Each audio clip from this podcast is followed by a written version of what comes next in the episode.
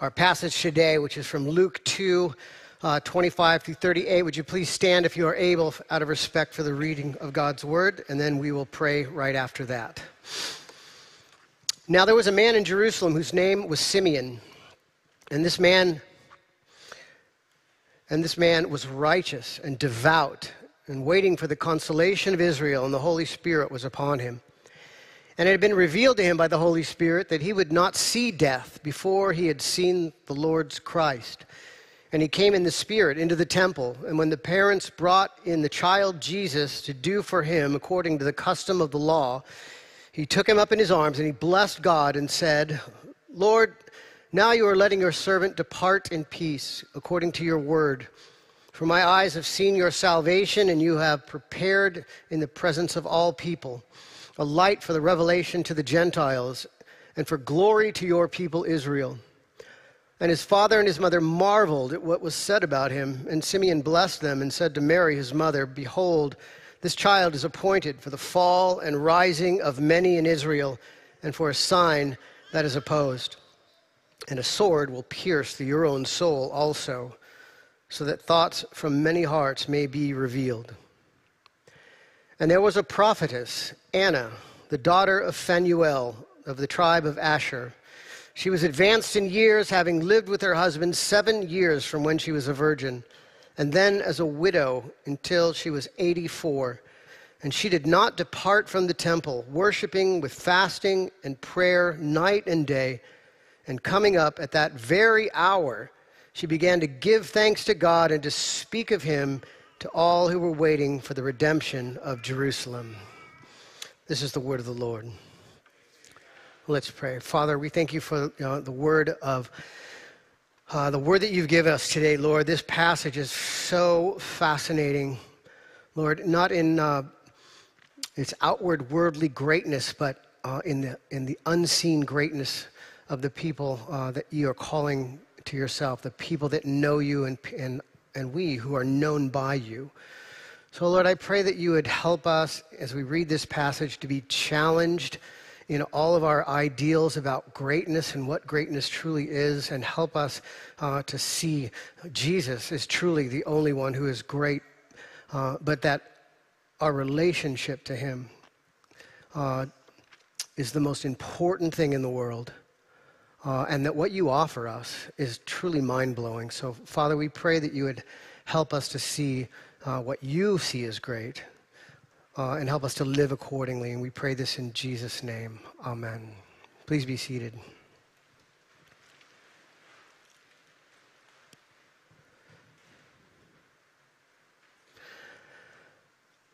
I remember in seminary there was a, uh, we were talking about all the, the heroes of the faith. They always have the heroes of the faith class, or at least as we talk about, you know, different, different heroes of the faith and people, you know, that are uh, noteworthy standouts in Christianity.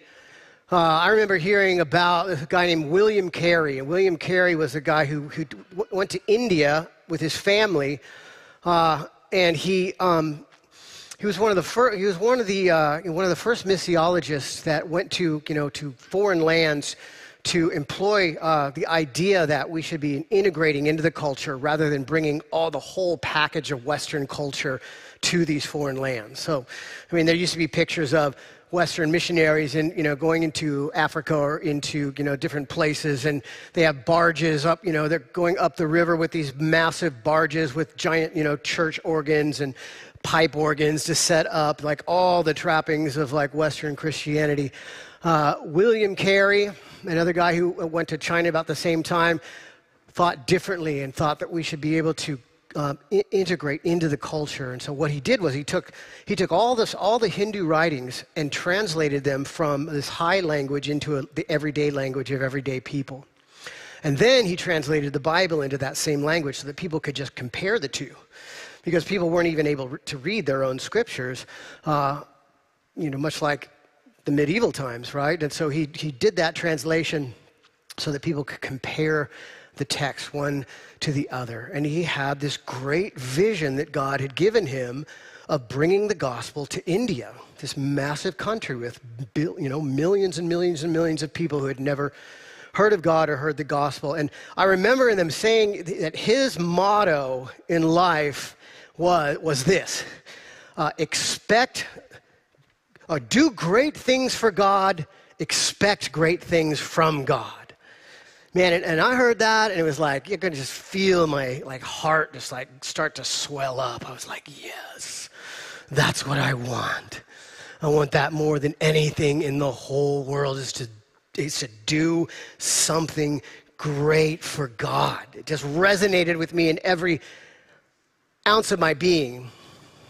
Uh, and in, in a lot of ways, it resonated in my being in a good way. Right? I'd been saved from uh, utter destruction. I was so grateful just to be alive that I, you know, really wanted to dedicate my entire life and all that I was to God and to His service. And so that idea of doing something great for God had a very good sentiment to it. However, it's really easy for that kind of idea of doing something great for God to be kind of twisted by our worldly values just in a little bit, kind of like I talked about last week to where, uh, you know, we start to interpret those ideals into kind of a Christianized version of bigger is better.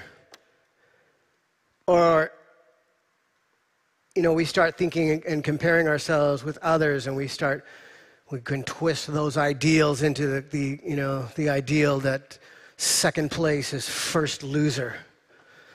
I mean, those are, those are ideals that are deeply embedded in me from my former life and from our culture. Uh, and as we've seen from recent events, big churches, we're seeing in Hillsong and Mars Hill and Willow Creek and Bethlehem Community Church and Ravi Zachariah that that bigness can oftentimes come with a whole lot of problems. The idea of doing something great for God if we attach it to the, to the wrong ideals and worldly ideals, it can, it can cause some real, real damage in the church. Uh, you know, so I've been talking with my therapist about this a lot, you know, and uh, when I say what I mean, when I mean when I say great, something great for God, what I mean is oftentimes I mean some sort of public work that inspires awe and respect. And, and in the best sense, that it's inspiring awe and respect for God. But there's also that part of me that is really hoping that I get a little bit of that awe and respect for, for me too. And that idea of being great is being seen as great visibly by others in the church and in the world. Uh, you know, that's kind of my struggle. So,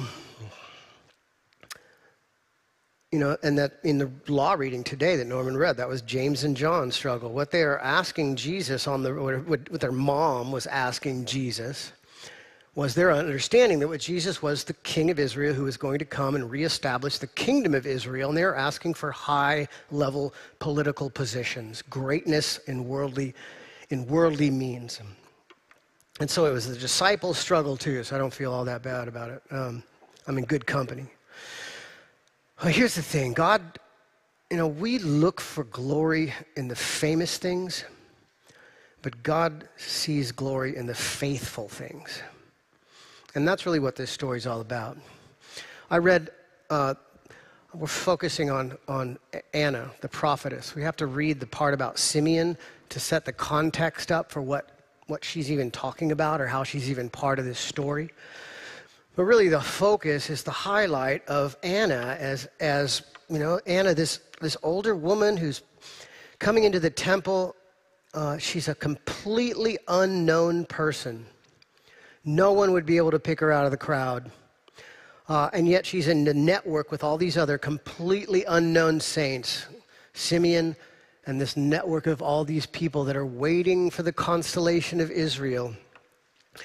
Uh, and God, for some reason, chose to honor them and immortalize them in the text by telling their stories, even though they were total nobodies, which is, uh, it's not how normal history works. Uh, and why does he do that? He wants to teach us an important lesson about who and what it who and what is great in the eyes of God. And I hope that's what we what we learn today. And the first thing is this: we learn that that the Bible is full of common people in an uncommon relationship with God. Now, if you read history books or if you're into history at all, you pretty quickly figure out that history, for the most part, is about the great people of the day, the kings and the priests and the generals who are doing big things to shape the events of the world. Uh, and shaping the events of the, the culture. And rarely are common people even mentioned, and if they are, certainly not by name. There's really nowhere in the history of the Britons where it says, and then Alfric the serf went out to unclog the open sewers of the city. It's just not in there, as important as that may be. Uh, the Bible's full of kings and generals and priests and, and whatnot, but there's also it's full of these common people who are completely unknown. Uh, they're not shaping the events of this world, but they're great in the sense of shaping the events of the world to come. And in this passage, everybody in this passage is a complete unknown. Even Mary and Joseph. We think Mary and Joseph is being famous, but that's only in the after. They died in total, lived and died in complete obscurity. Uh, and so here they are coming to the temple to make this sacrifice and offer a sacrifice for the, ba- for the baby Jesus, which was part of the, of the custom. And who is it that greets them? Who do we see coming to greet them? Who does God immortalize in this passage? There's two people. First is Simeon, and we have to like dig out a little bit about who he is because it really adds it really adds to the story. Simeon, for the longest time, I read this story and I just assumed Simeon the priest. They're bringing uh, you know, the baby Jesus into the temple. They're going to offer the two turtle doves for the firstborn to redeem the life of the firstborn son.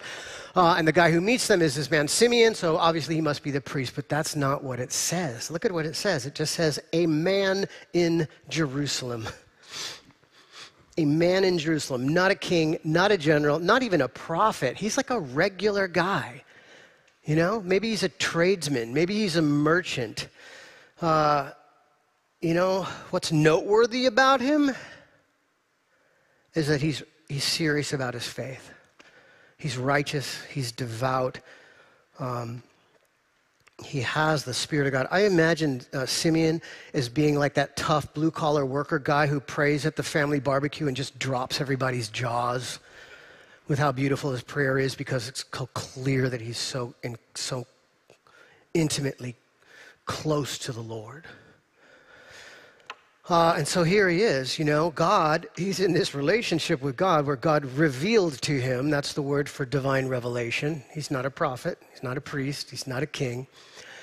That he would not die until he saw the baby Jesus. And then the, Lord, the Spirit brings him into the temple on this particular moment in time, so he's there at the right point, and then he knows who Jesus is. He picks him out out of all the other babies.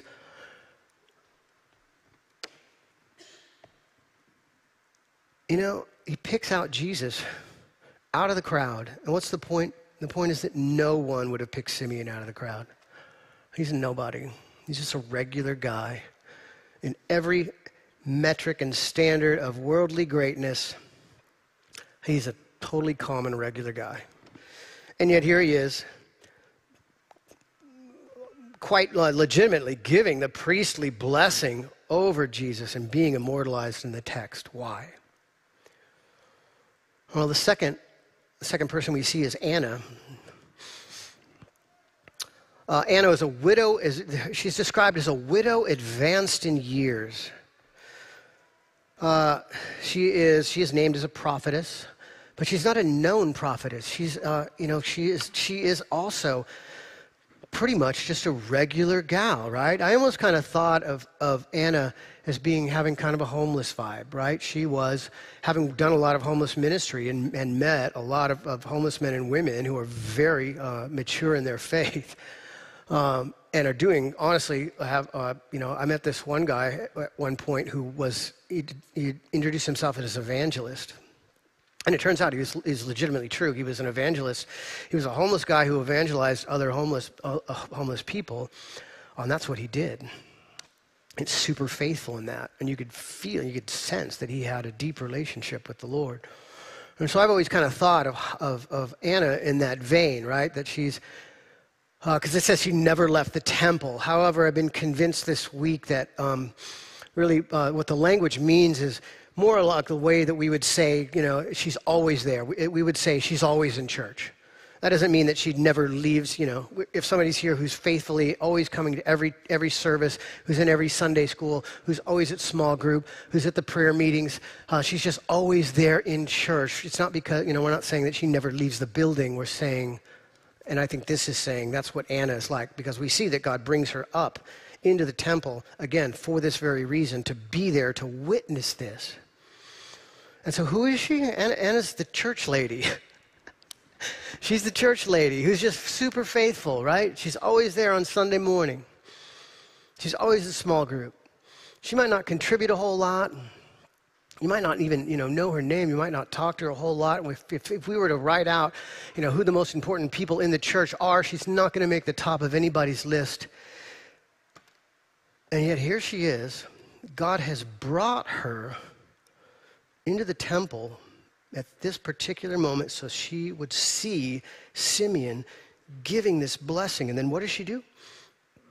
This is kind of cool thing in the text. It's kind of semi hidden. She begins to speak about him to all the people who are waiting for the, for the, for the salvation of Israel, which is kind of shorthand for all the people who are waiting faithfully upon the Messiah. That's not everybody in the temple. That's not everybody that's there to offer a sacrifice that day.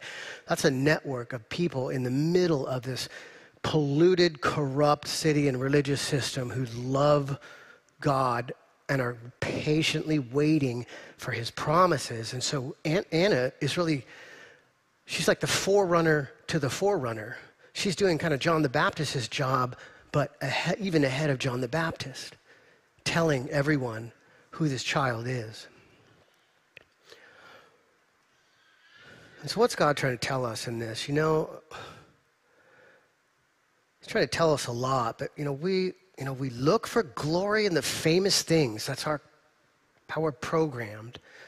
But God sees it in the faithful things, and to Him, it's not the high priest who's great. It's not Herod in the temple who's great. Uh, it's not the captain of the guards. None, no, the, no temple officials even mentioned.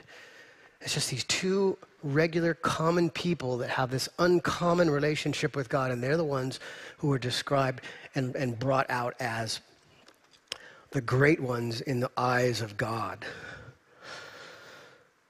And that's encouraging, man, because they're just regular people.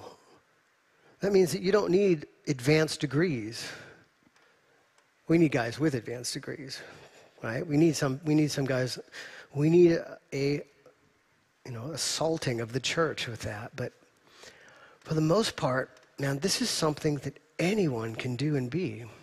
Anyone can have this kind of relationship with God, no matter who you are. Even if you're, you know, incapacitated, even if you're bedridden, even if you can't do anything that the world considers to be great and building culture or building the church or building community, anyone can hold this spot. And how do, what, what does she do? That's the important thing. What is going on? What is it that Anna does that's so important? It's held out. Uh, and that is this that the Bible, second part, the Bible is full of common people with an uncommon power.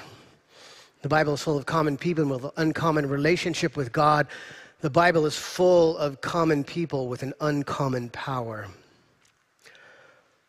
You know, when I think about Christianity, I think about it in the, in the way I think about everything else in life. I want to get out of the basics and into the advanced stuff. I want to get to the advanced stuff.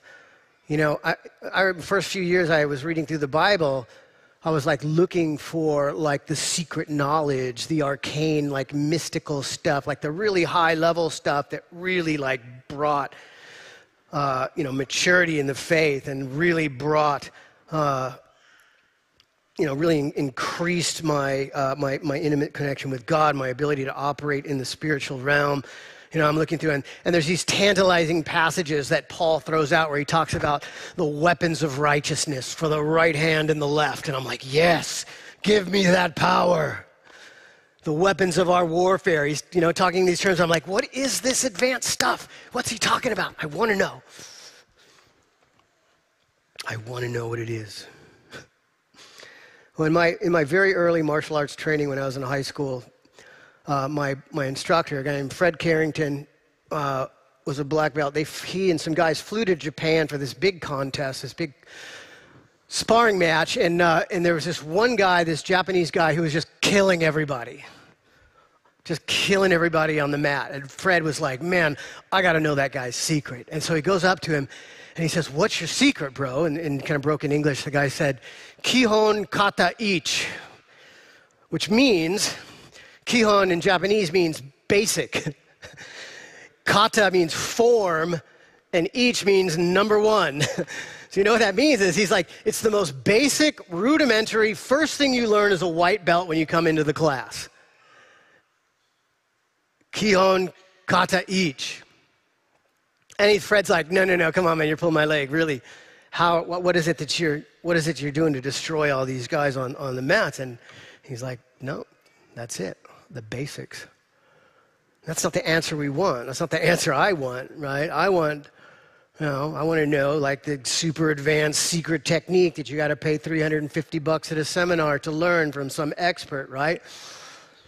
But no, this guy was like, the basic, the most basic, I just practice over and over again, the most basic form that we teach, and it has brought me to this place where I have this mastery.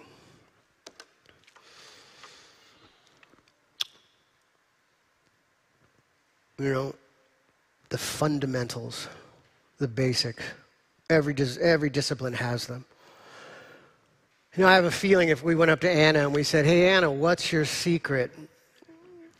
How are you a great one in the earth? She would give the Christian answer of basically, she would say, Kihon kata ichi.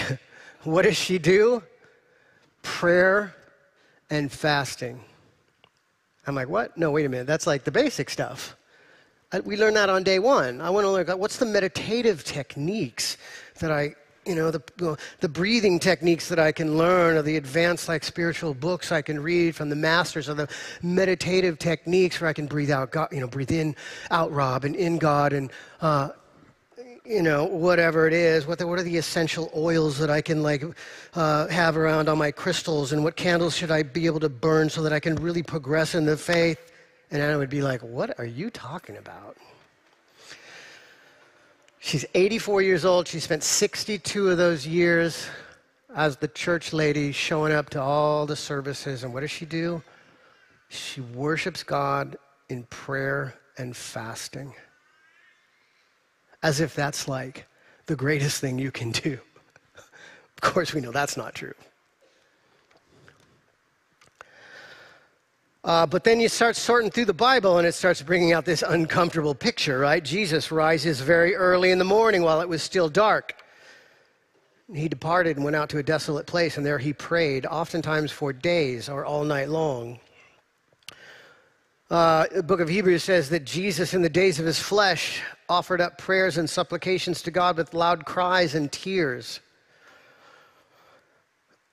it says the unrighteous, Jesus gives this parable about this unrighteous judge where there's this woman who wants justice and she goes to this judge uh, and just by, by just the sheer volume of how much she's pestering him, he finally degrees like, he finally is like, I am just sick of this woman pestering me. I'm going to do what she wants. And he says, I will give her justice so that she will not beat me down by her continual coming. And Jesus is like, that's how we should be praying.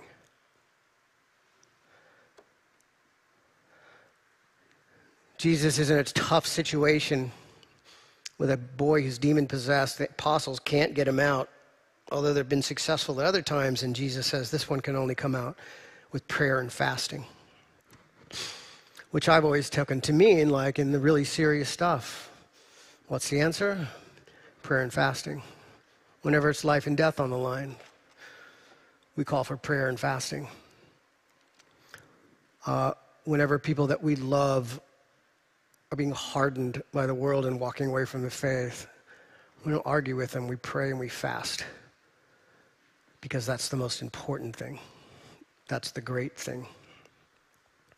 Paul says pray without ceasing. Acts 6 seems to imply that the apostles spent an equal amount of time praying as they did out in, in, in preaching the word in, in missions, which was a lot. Even uh, James, the brother of the Lord who wrote the book of James, his nickname was Camel Knees because his knees were so calloused from spending so much time on his knees praying. So, why is that uncomfortable, right? It's this picture, the centrality of sustained prayer in the Christian life, of being, of this sustained immersion in the presence of God. Praying. And we pray like that. You know, there's this guy, um, this, this evangelist, former missionary pastor named Paul Washer. I'm not a huge fan, but I, I remember uh, this one sermon that I listened to. He preached about people coming to him and being like, hey, man, you know, I'll get this terrible thing going on in my life or, or this thing that's really hard. And I prayed, you know, and, and, and God won't remove it or God won't do anything about it. And he was like, Well, have you prayed? And the guy's like, Yeah, I prayed this morning. he's like, No, no, no, no, no, no, no, no. Have you prayed? Like the Bible points out. Have you begged and pleaded with the Lord? Have you prayed with loud cries and groanings? Have you on your knees consistently uh, and in sustained manner over the course of months? Have you prayed? And he's like, no, no, of course not, right? That's not a biblical value. That's an American value that's kind of creeped up into us. Like, how, you know, there's how can we condense that prayer into a short block of con, you know intense concentrated prayer so that we can like move on uh, with our with all the important stuff that we have going on during the day you know god says it's pretty simple Ugh. He just wants to do this you know what the bible lays out is this just simple repetition of movement where we, we just pray consistently and constantly uh, you know, uh, just, he's like, yeah, just keep doing it. You know, if, if it's really important, add some fasting.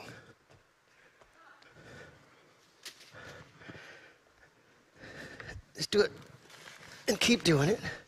That's the picture the Bible gives. But that's not what we do. We're like, oh God, why do you hate me? Why don't you listen to me, God? Oh, we're like, no, that's too easy. Oh, God, why don't you listen to me? Well, maybe it's something else. It's not prayer. I know. I know what it is. I need to read another book.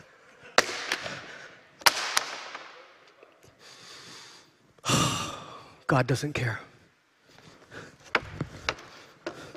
No, maybe I need a different tool. Uh, hammer. Oh, God. Why do you hate me? Why don't you listen to me? I tried all this stuff. I read a new book. I have a new breathing. and God says, I just want you to pray, man. And just keep doing it. And over the course of time, being immersed in my presence and immersed in prayer over the course of time, sustained, will change you.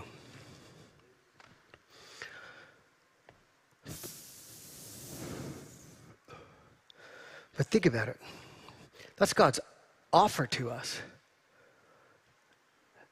He's saying that there's uncommon spiritual power that's available to us if we just follow the instructions. If we're serious about prayer, we're serious about our prayer life, uh, and serious about being in His presence and taking His word seriously, that He changes us in and through that. To not try all these fancy things or to up it or do what we think is right or, or you know to add bigger tools or whatever it is that we do to try to override what god's instruction to us has been. Instead just pray to continually worship him with prayer and fasting and, and, the, and the cool thing about that again it's available to anybody i don't care who you are whether you're bedridden, wherever you are in the world, everybody and anyone can pray. And when we do, God promises that things will happen. And so Anna is really pictured as, as one of the great ones, not because of who she, and ultimately not because of who she is, but because of who she's aligned herself with. She is great not because of who she is internally, but because of the one who is truly great, who she is in communion with. And so that's the third part that the common Bible is full of common people with an uncommon future. Uh, you know, the common thread of this whole passage is that all these great ones, Simeon, Annan, this network of saints in corrupt Jerusalem, they're all doing one single thing. They're all waiting for the consolation of Israel. Uh, they're waiting for the consolation of Israel, which means, con- consolation means comfort. And, and what they mean is they're waiting for the comfort that God's promising to bring through his Messiah. Uh, and in their minds, what that meant is the establishment of a new kingdom on earth through this new king uh, to reestablish the greatness of Israel in the world. Everybody on the scene right now, that's what they're thinking. Uh, and, but as it turns out, and that, then they're being faithful to God in that. That's, what the re- that's the revelation that they had. Uh, as it turns out, though, what they're all waiting for and hoping for is actually much, much bigger than they could possibly imagine. Uh, it's not just about a new kingdom in or for Israel, it is about a whole new creation that's for all people, not just the Jews. And that's why they trip out. When Simeon gives his blessing, it says, you know, and they marveled about what was being said about Jesus. That what they were marveling about was that it wasn't just about Israel, it wasn't just about the kingdom, it was about a whole new creation for all people. The NLT kind of brings this out. And Simeon says, I have seen your salvation. Who's he talking about? He's talking about Jesus. I have seen Jesus, which you have prepared for all people. He is a light to reveal God to the nations, and He is the glory of your people, Israel. Man, it's way bigger than they're imagining. It's this pivotal moment in the Bible where we start to realize that uh, some of the first people start to realize that God's plan to save is really much, much bigger uh, than they ever they could ever imagine. And that this baby, the baby, is not just a new king, but he's a baby that makes the whole new kingdom and the new creation possible. See, what they know is, what they know as they bring Jesus is, as Mary and Joseph brings Jesus into the temple, and what Simeon and what Anna and what that network of people know. Uh, is that Mary and Joseph are there at the temple to offer, offer up a sacrifice for the child. What they don't know yet is that this baby that they're marveling over is the sacrifice who is being prepared by God for the salvation of all the people who would put their faith in him. You remember where they're standing, right? They're not on the outer courts. They came to offer a sacrifice of turtle doves, so they're in the inner courts where, the, where these sacrifices are actually being made, where the oxen are being slaughtered, goat being slaughtered.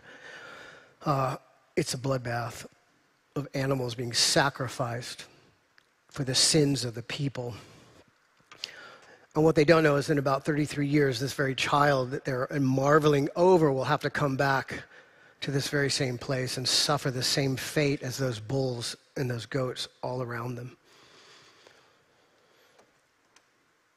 It's the ultimate takedown of our notions of greatness.